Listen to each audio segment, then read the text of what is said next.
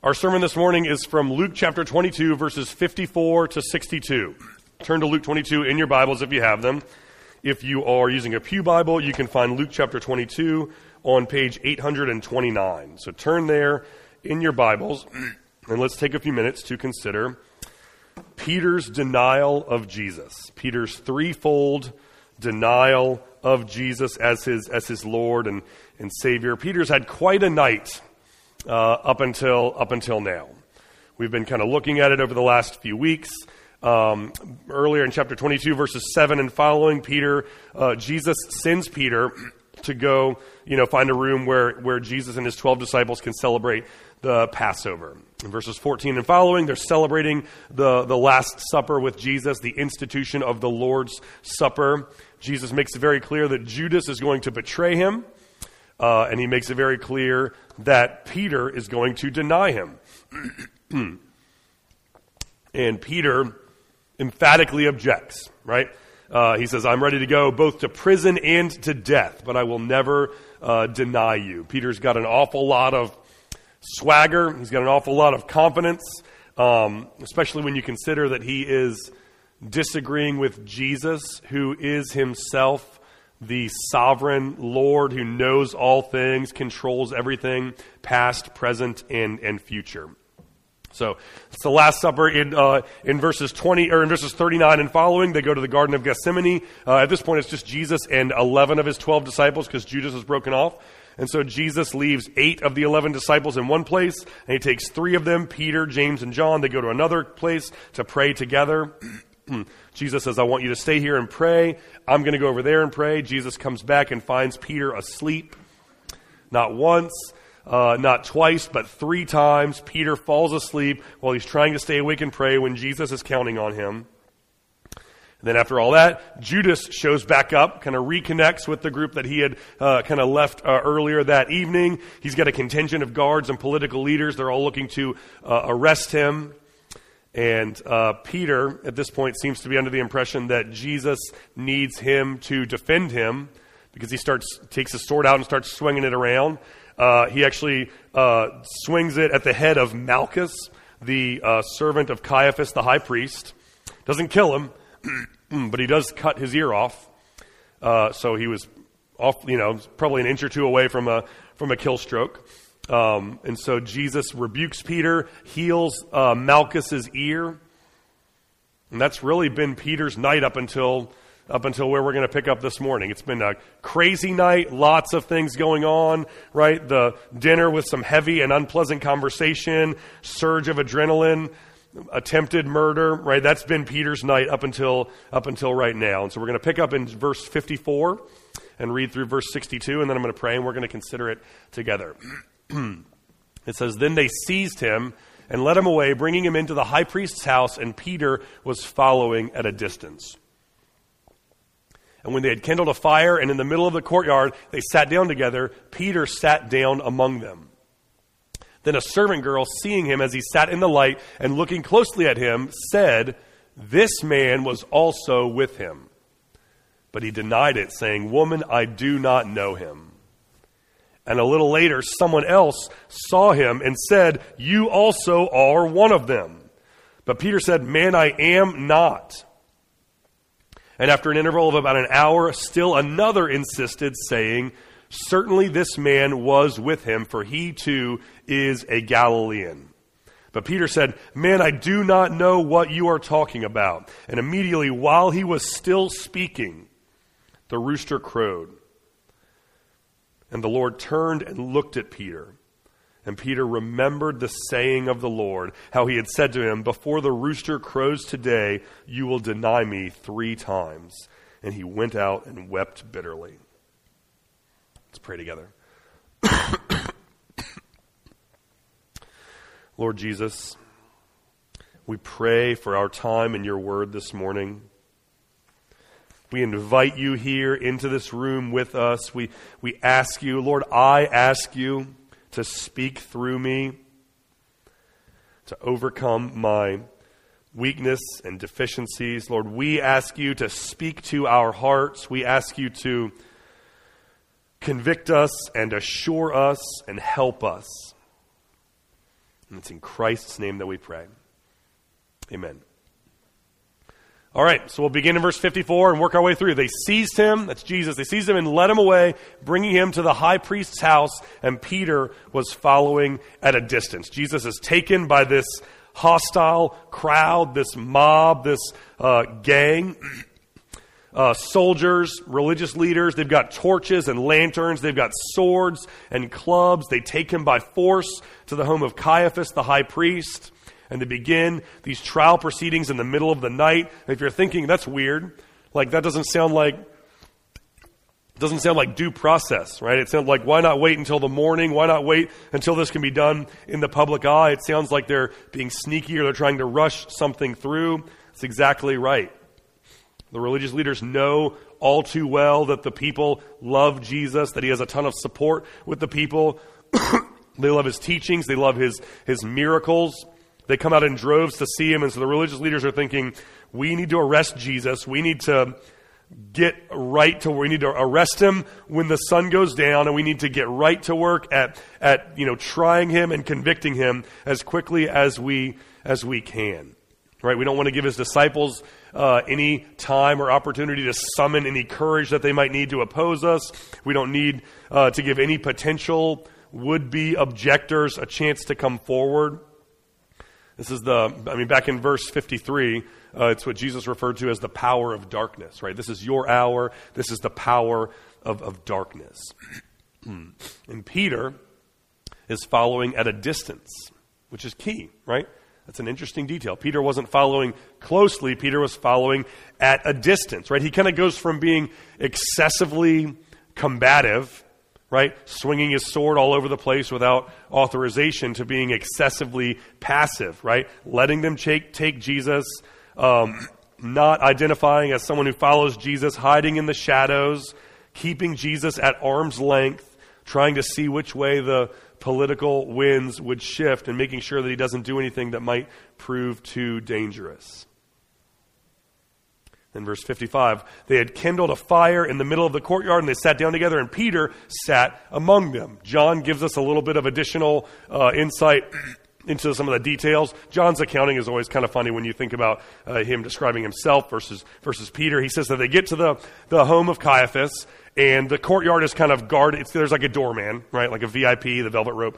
And so John comes up and he says, Caiaphas and I are friends. I know him. He knows me. And they say, sure, John, you come right on in. And so they let John pass the velvet rope. Peter stuck outside. And then John goes up to the servant girl and he says, Hey, I know Peter. Peter's with me. Let him inside. And so they let Peter inside. And then they all kind of come in to the courtyard of the home of Caiaphas the high priest. They've got a fire there because it's the middle of the night and it's cold. And so they are all gathering around the fire and it's warm. But when you get close to the fire, it's also light. And so as soon as Peter sits down in the light of the fire in the courtyard, the servant girl, verse 56, sees him and says this man was with him. This man was with Jesus.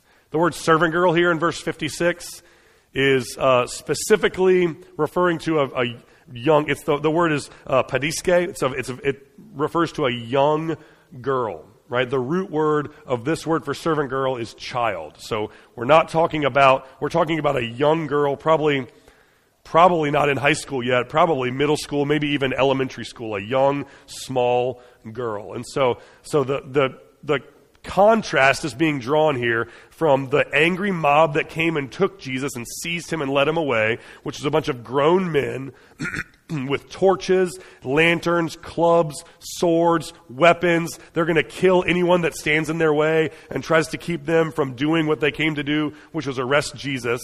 And then a a small, young child, fem- like if you were a female in the first century, you were powerless. If you were a young female, you were even more powerless. And if you were a young female servant, you were pretty much as powerless as you could be. And yet Peter is terrified. Right, a few minutes ago in the garden, it was dark, it was scary, there were soldiers and he's ready to stand up then, but now, you know, 20 minutes later, whenever it is, right, Peter is terrified sitting next to a small child, a small female servant child. She says, You were one of them. And he says, Woman, I do not know him. So that's interesting, right? Uh, servant girl, which is kind of uh, an accurate depiction of what this person was, is a young child.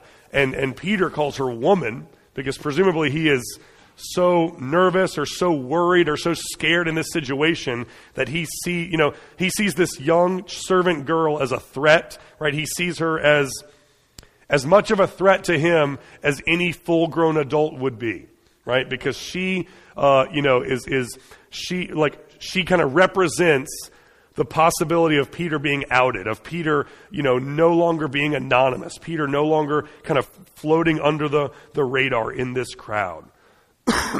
So she says, You were with him. Peter says, Woman, I do not know him. Verse 58, a little bit later, someone else saw him, and they said, You also are one of them. And Peter says, Man, I am not. Right? So the, the first, the servant girl says, You were with him, right? You were with Jesus.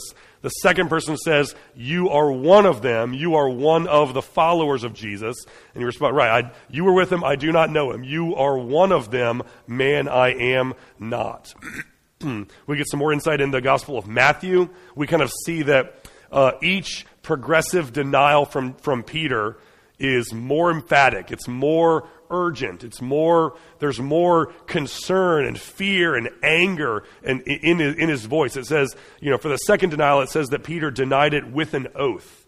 I do not know the man. So I swear. I sw- you know, I give you an oath. I swear to you that I do not know him. He's escalating more and more. Verse 59. After an interval of about an hour, still another insisted, saying, Certainly this man was also with him, for he too is a Galilean. So now we're seeing that this whole thing is not, you know, it's not happening one after the other after the other. It's kind of stretching, stretching out over time, right? There's the first denial, and then it says a little bit later there's a second denial, and now it says after about an hour there is a third accusation. And so Peter is, you know, it's not like he has a, a momentary lapse of judgment that he immediately, um, you know, regrets or that he corrects right away. This is a repeated, a repeated, persistent pattern. Spread out, you know, over the course of hours, Peter is kind of continuing to receive, you know, oh, aren't you one of them? No, I'm not. Aren't you with him? No, I am, am not. If you, you know, different sports handle their playoffs different ways. Some of them have, you know, best of five, best of seven. And the whole point of it is to like remove any doubt that the better team won. Right? If you, if you have a, a best of seven series, and the first team to win four games, some of which are home games, some of which are away games, right? And make sure that both teams get to see every pitcher the other team has to, to bring up to them. Both teams get to kind of see all of the strategies play out of the other teams, and you're kind of confident at the end of a seven game series that the better team actually won.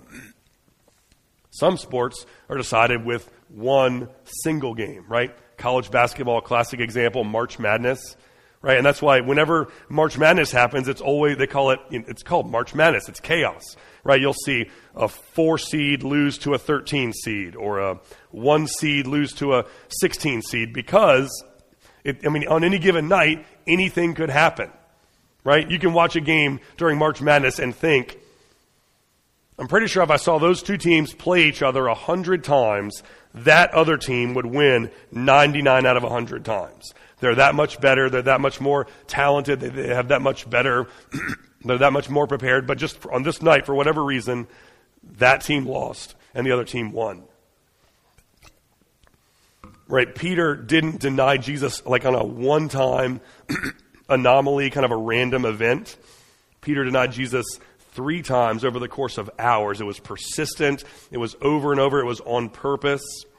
He had time to think about his first denial for a long time before the second. He had time to anticipate the second and the third for a long time before they happen, and he responds the same exact way because it's what's coming out of his out of his heart. Verse 60, Peter says, "Man, I do not know what you are talking about." Again, Matthew and Mark uh, give us more insight into this third denial to see that there's even more kind of progression. Like he, he's he's escalating even more and more. So the the second denial, it says that he, um, you know. uh, swore with an oath, I do not know the man. And then this third denial, it says that he invoked a curse on himself and swore an oath saying, I do not know the man. So now Peter has escalated to, you know, it's almost as if he's saying, you know, uh, I'll, I'll be damned if I've ever met this man in my, in my entire life. If, if I, if I am, I don't know Jesus, I've never met him, and if I am lying, then God can send me to hell right now. That's how serious I am. That's how, like, uh, how confident I am in my oath that I'm swearing to you that I don't know Jesus. This is the man who started the chapter saying, Jesus, I'll never leave you. I'll go to prison. I'll die for you. I'm so loyal that the only way that anyone could ever, like, pry me away from your side is if I'm dead and they're taking my body away from you. And now he's saying, I've never met him. I swear on my life. I swear on my soul. I swear on my eternity. I've never met Jesus. He is, he's fallen from the the highest possible heights of confidence to the lowest possible depths of failure. And immediately, while he was still speaking, the rooster crowed, and the Lord turned and looked at him. Rooster crows. I mean, Peter can't even get the words out of his mouth, and Jesus looks at him. He doesn't even have to say a word. He doesn't even have to make a gesture. He doesn't have to do anything physically or verbally to point out to Peter that he was wrong and Jesus was right. He just turns and, and, and looks at him.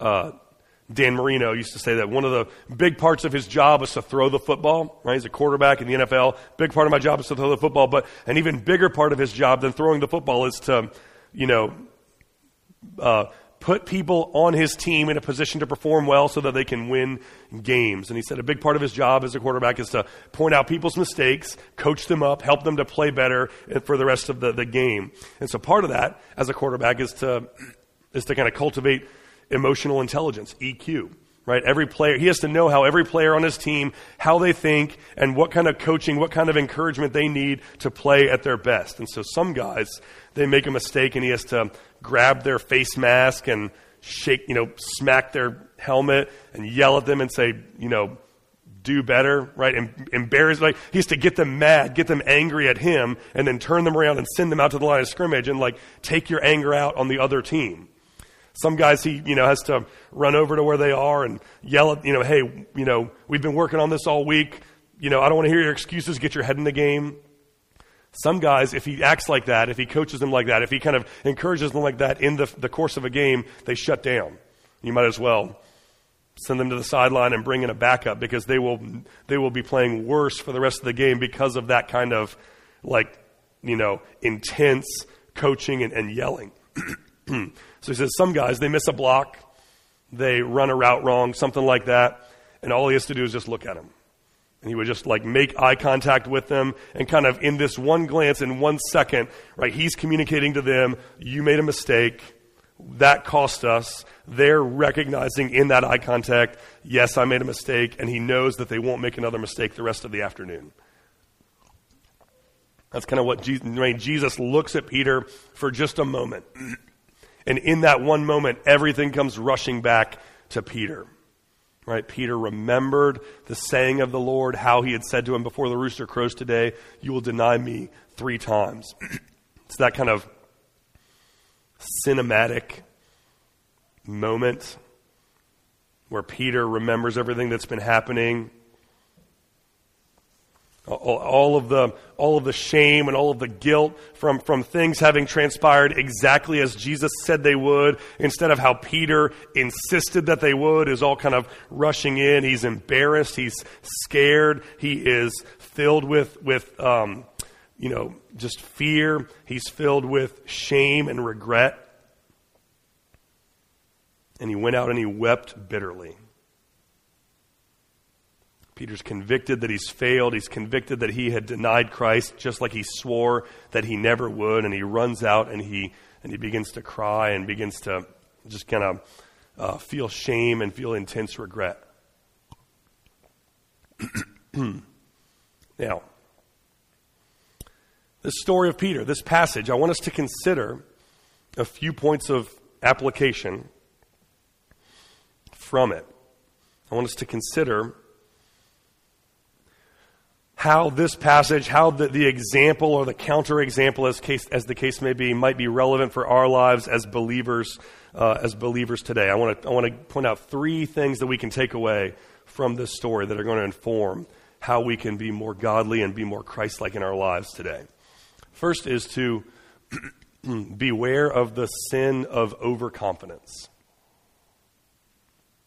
Beware of the sin of overconfidence. If you had to pick one word to describe Peter up until this point, that would probably be it, right? Confident, you know, in excess, overconfidence, right? Peter had been uh, called by Jesus into discipleship. He's given a new name. His name was Simon, and, and Jesus says to him, "I'm not going to call you Simon anymore. I'm going to call you Peter." Peter means rock, means solid and stable, right? Steadfast right? Peter, you are a rock. I'm going to call you a rock. That seems to go to Peter's head a little bit. Seems to walk with a swagger, right? Jesus told me I'm solid. Jesus told me that I'm stable. I am solid. I am stable. I have nothing that I need to, to worry about. Jesus is always the one kind of leading the disciples along. He's always right there where the action is happening. He's the first one to speak up when a question is posed at the transfiguration, there's Peter, right? Um, at the, the, in the garden of gethsemane there's there's peter. They're all in a boat. Jesus is walking on the water. Peter's the one who says command me to come to you. I'm going to jump out of this boat and walk to you. Peter's quick to speak. He's always got something to say He's always the one to charge into the situation. Everyone else is hanging back, processing, thinking. I don't want to act too quick. Let's take a beat here. Peter's jumping right in, and he's always on his toes, always ready to kind of head right in. He's exceedingly confident. He's overly confident. Overconfidence is not something that the world seems to be that concerned about. I could be wrong, right?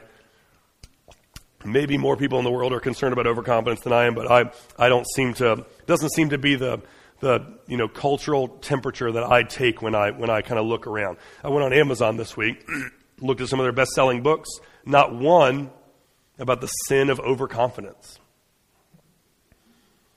Lots of books about the dangers of low self esteem, Lots, lots of books about the crisis of not having enough confidence, but none about the sin of overconfidence. Titles like Loving Yourself, Listening to Your Inner Voice, Following Your Dreams, Casting Off the Shackles of What the World Expects of You, Being Free to Be Who You Really Are, Self Respect, Self Compassion, Self Determination, Self Therapy, Self Healing, Self Care, Self Love, right? A lot of that. Our culture seems to be operating under the impression that the self is unimpeachably good.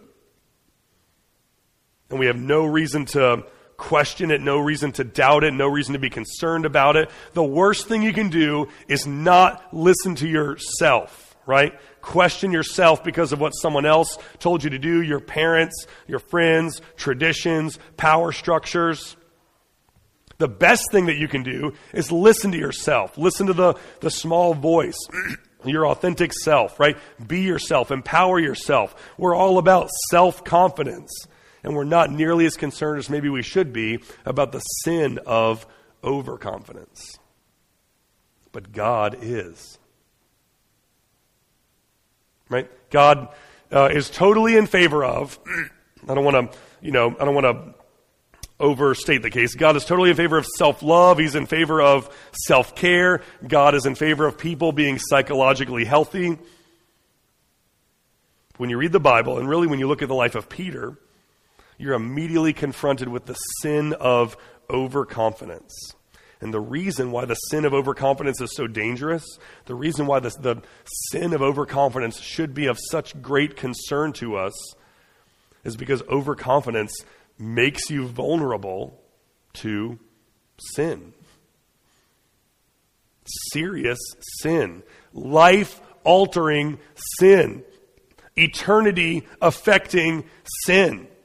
Sin that could ruin your life, sin that could shipwreck your faith. Overconfidence makes you vulnerable. Right? Imagine that you're imagine that you're in the middle of a live war zone There's bullets flying over your head.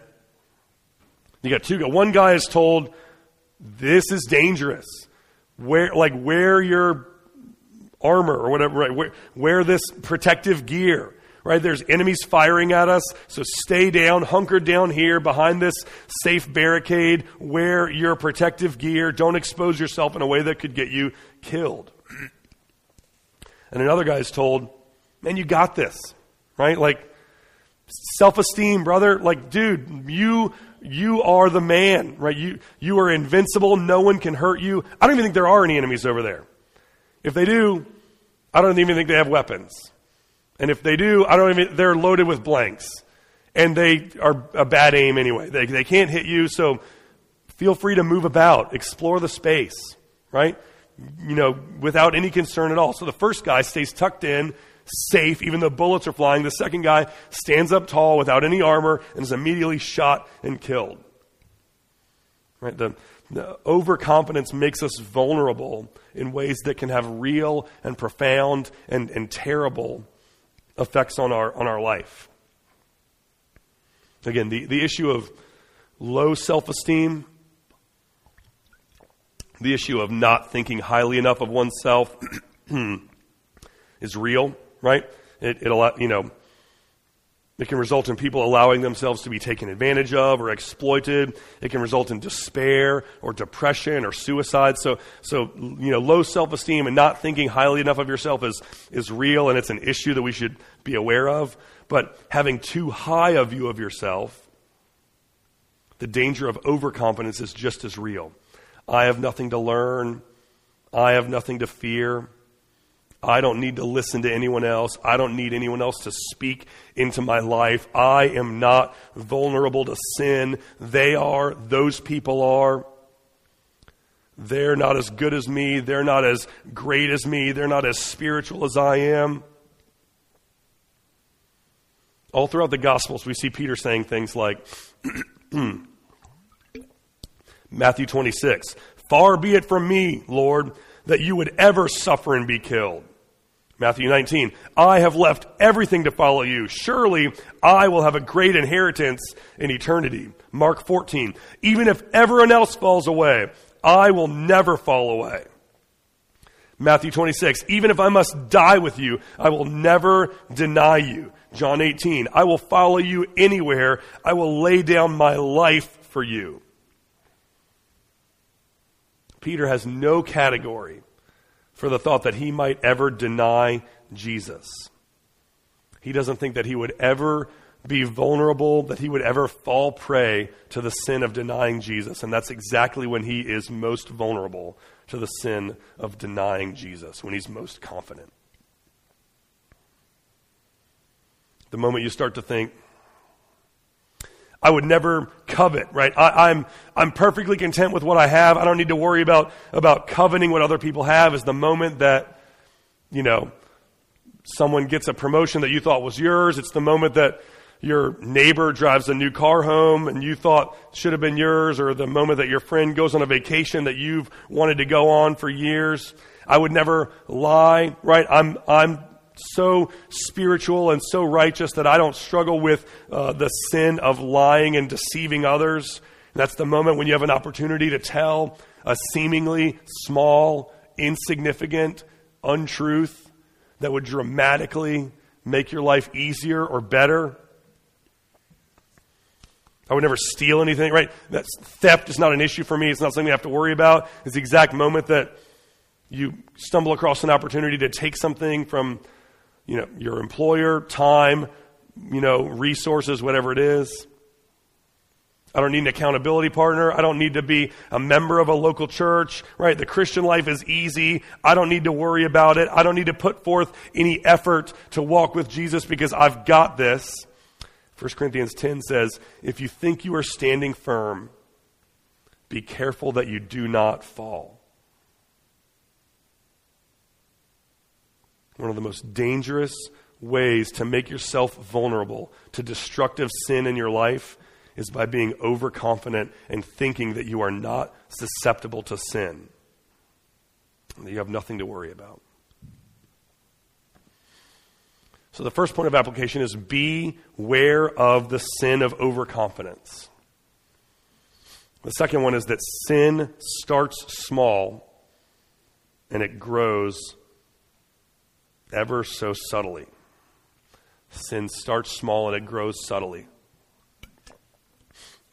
the first, uh, first verse of the passage we're looking at today, it specifically mentions that Peter was following Jesus at a distance. Right? Peter's, Peter's denial of Jesus didn't uh, happen right away. It started small and then it grew. It started by Peter uh, following Jesus, but not following him closely, but following him at a, a distance, seemingly out of fear. And it grew from there, right? I'm sure at the time, Peter was thinking, all right, like, Jesus just rebuked me for cutting this guy's ear off, and so I'm just going to I'm gonna, like I'm going to stand back. I'm going to take it easy. I'm going to let things play out. I'm not going to I'm not going to be overly uh, combative. I'm, I'm going to just kind of uh, relax and just kind of take it easy for for a minute. But then I'm sure that he's also wrestling with fear in his heart that says, right, if I am too close, if I identify too readily, too explicitly, too vocally with Jesus, then I'm going to get the same faith that Jesus is, is getting. And so there's this slow, he's slow, like he lets fear creep into his heart slowly and subtly, and in a way that frankly seems kind of innocuous, right? I'm still following Jesus, just following him at a distance. Look at how sin works in the, the first few chapters of the Bible, Genesis 1 and following. The first sin is Adam and Eve eat a piece of fruit. Seems pretty innocuous, right? Fruit. We want our kids to eat fruit. Right? It's not like they ate a cookie, they ate a piece of fruit. But then it grows from there into lying about it and covering it up. A generation later, now it's grown, grown to murder, to fratricide, right? Cain murders Abel. A few generations later, it's grown. Cain's descendant, Lamech, is a murderer like his father Cain, but he's proud of it and he's bragging about it. He's an adulterer, he's an abuser, he's threatening his wives with physical violence. Sin starts small, but then like grows, it gets bigger and bigger and it grows and it gets more leverage over you. It becomes harder, it's more difficult to resist right? The, the easiest it ever is to resist sin is right at the beginning. And the more you give way into it, the more leverage it has over you, and the more difficult it is to fight it. I've, I've shared this illustration before, but it's really apt. There's a woman named Temple Grandin. She's a scientist, she's a behavioral, she's a, a scientist and an animal behaviorist. And she's an advocate for uh, humane treatment of livestock during the meat packing process. They made a movie about her. You can go online and watch it. But Temple Grandin her deal was she kind of came into the, she saw all these ranchers and all these cattle farmers and watched how they were herding cattle and kind of, you know, taking them through the slaughtering process, the meat packing process. And it was, uh, they were doing it by force, right? They were beating them, shocking them, scaring them, freaking them out. The cattle were like, you know, trying to not go any further and they were pushing them and fighting them. And her idea was, um, you know, why don't we, why don't we, why can't we do this better, right? All the, all the cattle farmers are thinking, what does it matter? We're going to kill them in just a few moments, so just let's force them through, get this done, got to get home for lunch. Temple Grandin was like, look, we can reimagine this process in a way that is both more humane for the animals and more efficient for us, the, the ranchers and the, the you know, meat packing industry. And so she came up with this way where you know, instead of beating the animals and forcing them through and shocking them, you would create a process that keeps them calm and comfortable. And you kind of just slowly, gently shepherd them through this process. She removed all of the, the right angles and the sharp angles out of the process because she found out that that would freak the, the cows out.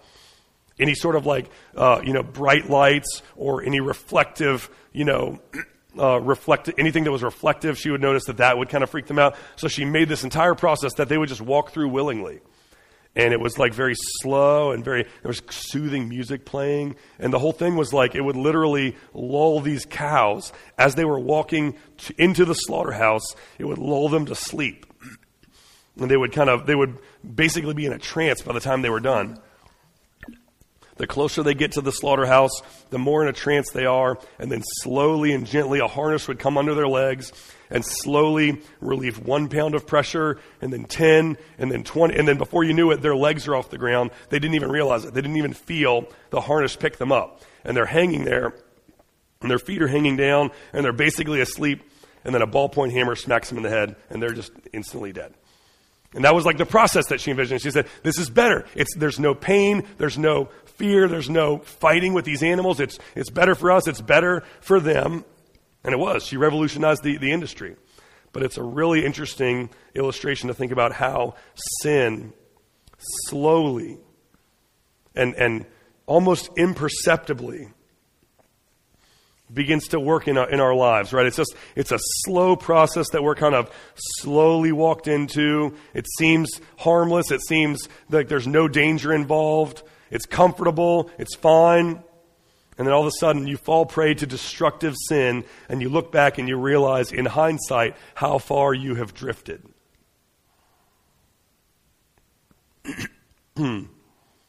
no one in a great marriage wakes up on a given morning and says, I'm going to go commit adultery today.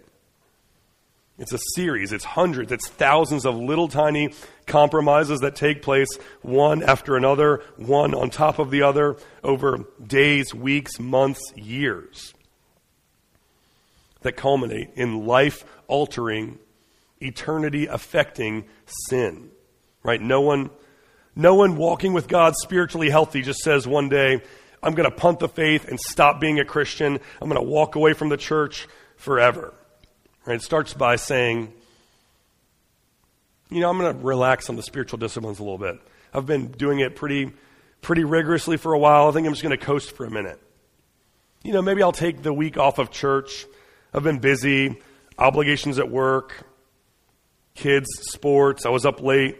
You know, maybe I'll take another week off, and then another. And then before you know it, a few months have gone by, you haven't been to church, you haven't even contemplated spiritual things at all. At some point, you stop and think, actually, it would be harder to re engage and go back to church now that I've been gone for so long than it would be just to disengage entirely. I'll just do my own thing. A year or two later, you don't even identify as a Christian at all anymore, and you've effectively fallen away from the faith.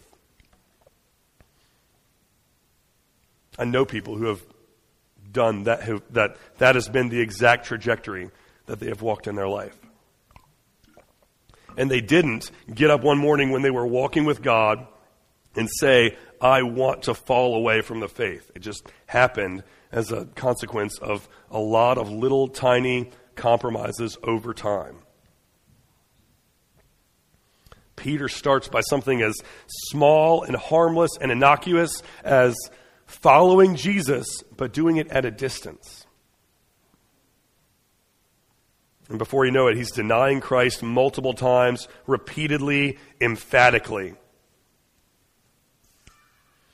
As you look at your life right now, take great care, exercise great caution and great concern to repent of sin in your life right now, to be on guard against sin in your life right now, because those sins, if left unchecked, if left unattended, will give way to bigger, more dangerous, more serious, more life altering sins down the road. How you fight against the sins that are in front of you right now is going to determine whether or not you fall prey to significant life altering sins over time.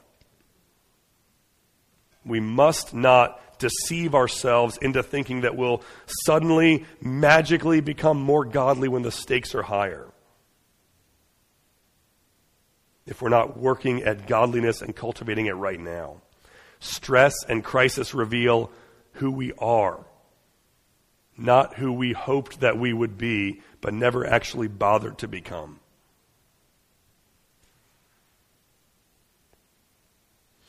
So, one, beware of the sin of overconfidence. Two, sin starts small and it grows subtly. And then three, when you sin, take your sin to Jesus. When you fail, take your failures to Jesus. Consider these two pictures. Let's think about the diverging paths of, Je- of Peter and Judas. Judas was a disciple of Jesus. Judas was called by Jesus. Judas followed Jesus faithfully for three years. Judas loved money more than he loved Jesus. Judas betrayed Jesus for money. Judas sells Jesus out to his enemies. And then Matthew 27 says that Judas was seized with remorse. He felt really bad about it. Peter was a disciple of Jesus. Peter was called by Jesus. Peter followed Jesus faithfully for three years.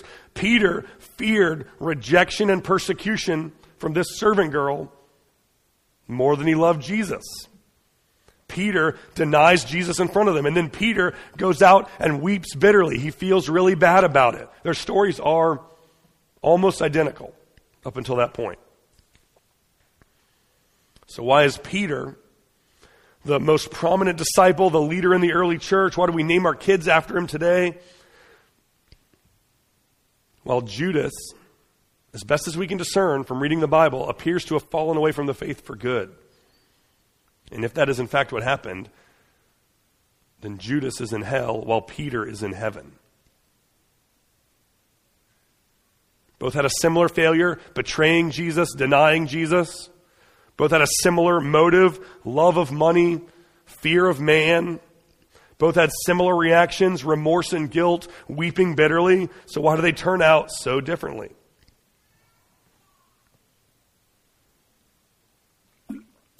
When Judas sinned, he felt remorse and then he ran away from Jesus.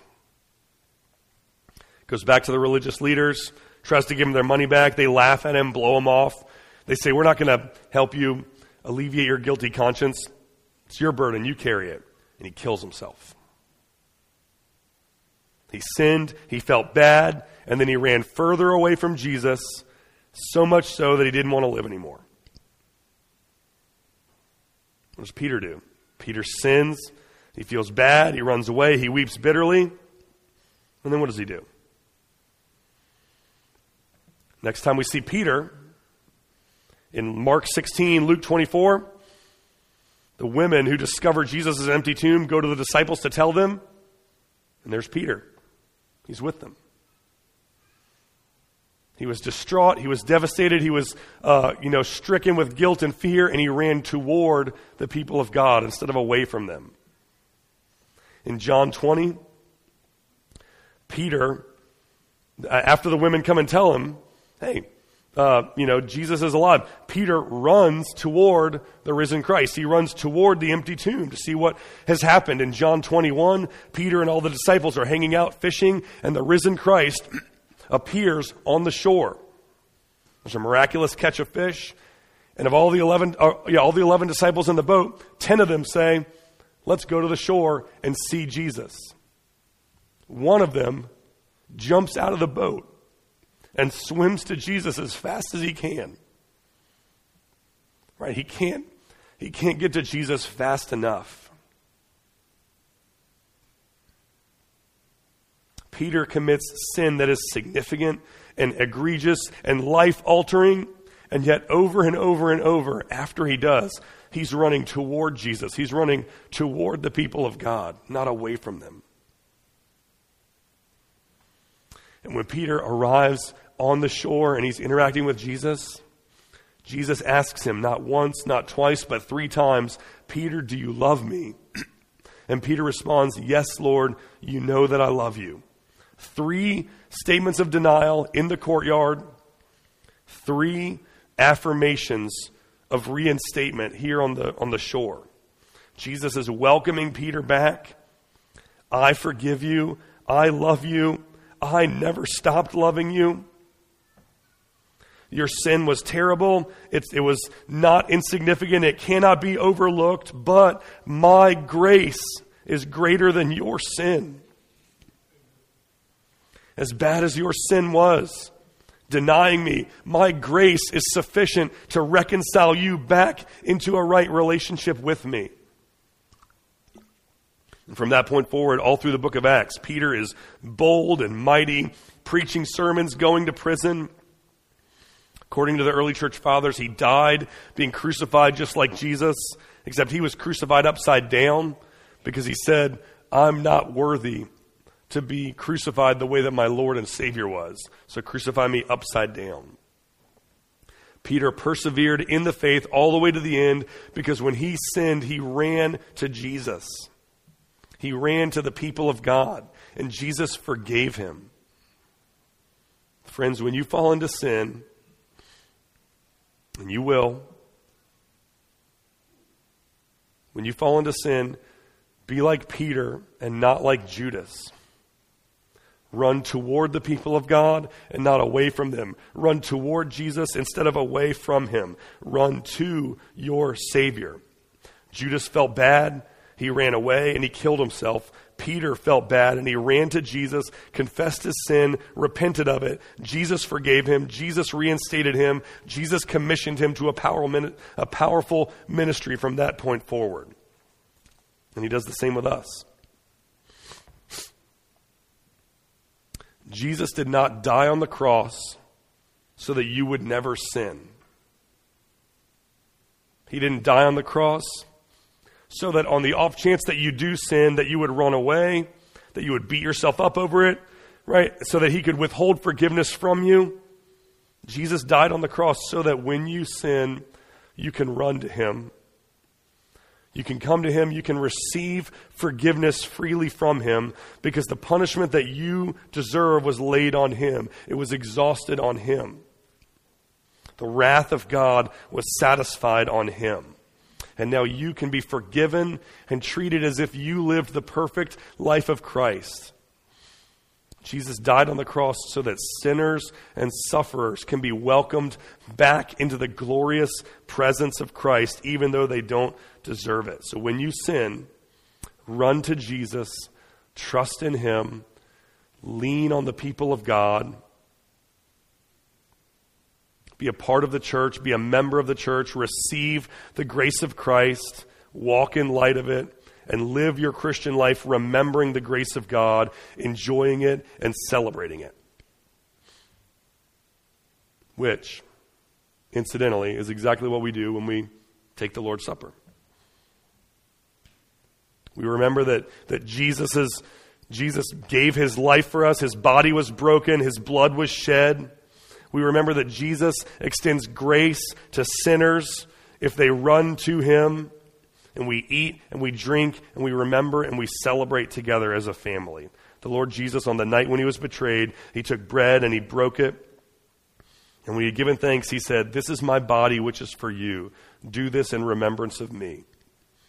In the same way, he also took the cup after supper, saying, This cup is the new covenant in my blood. Do this as often as you drink it in remembrance of me. For as often as you eat the bread and drink the cup, you proclaim the Lord's death until he comes. If you're a believer, if you've trusted in Christ, we invite you to the table to celebrate the Lord's Supper with us. During the last song, come forward, take the elements. Take a moment, reflect, repent of your sin, receive the grace of Christ, enjoy it, remember it, celebrate it. If you're not a Christian, we would ask you not to take communion. 1 Corinthians 11 actually says that if you eat or drink uh, in an unworthy manner, then you're eating and drinking judgment on yourself. It's a very serious matter. So instead of taking communion, we would invite you to take Christ, to trust in Him, to hold fast to Him, and receive the grace that He is offering freely to you. And then let us know so that you can take communion with us next time. Let's pray together. Father in heaven, we thank you that you are a God who is gracious. Your grace is big and deep and wide. Jesus, we thank you for your death on the cross in our place to purchase our salvation. Lord, we pray that you would protect us from the sin of overconfidence, of thinking too highly of ourselves and becoming vulnerable to sin. We pray that you would help us to repent and fight against sin and Lord, when we do sin, we pray that you would Help us to run to you and trust in you and receive the grace that you freely offer to us. It's in Jesus' name that we pray. Amen.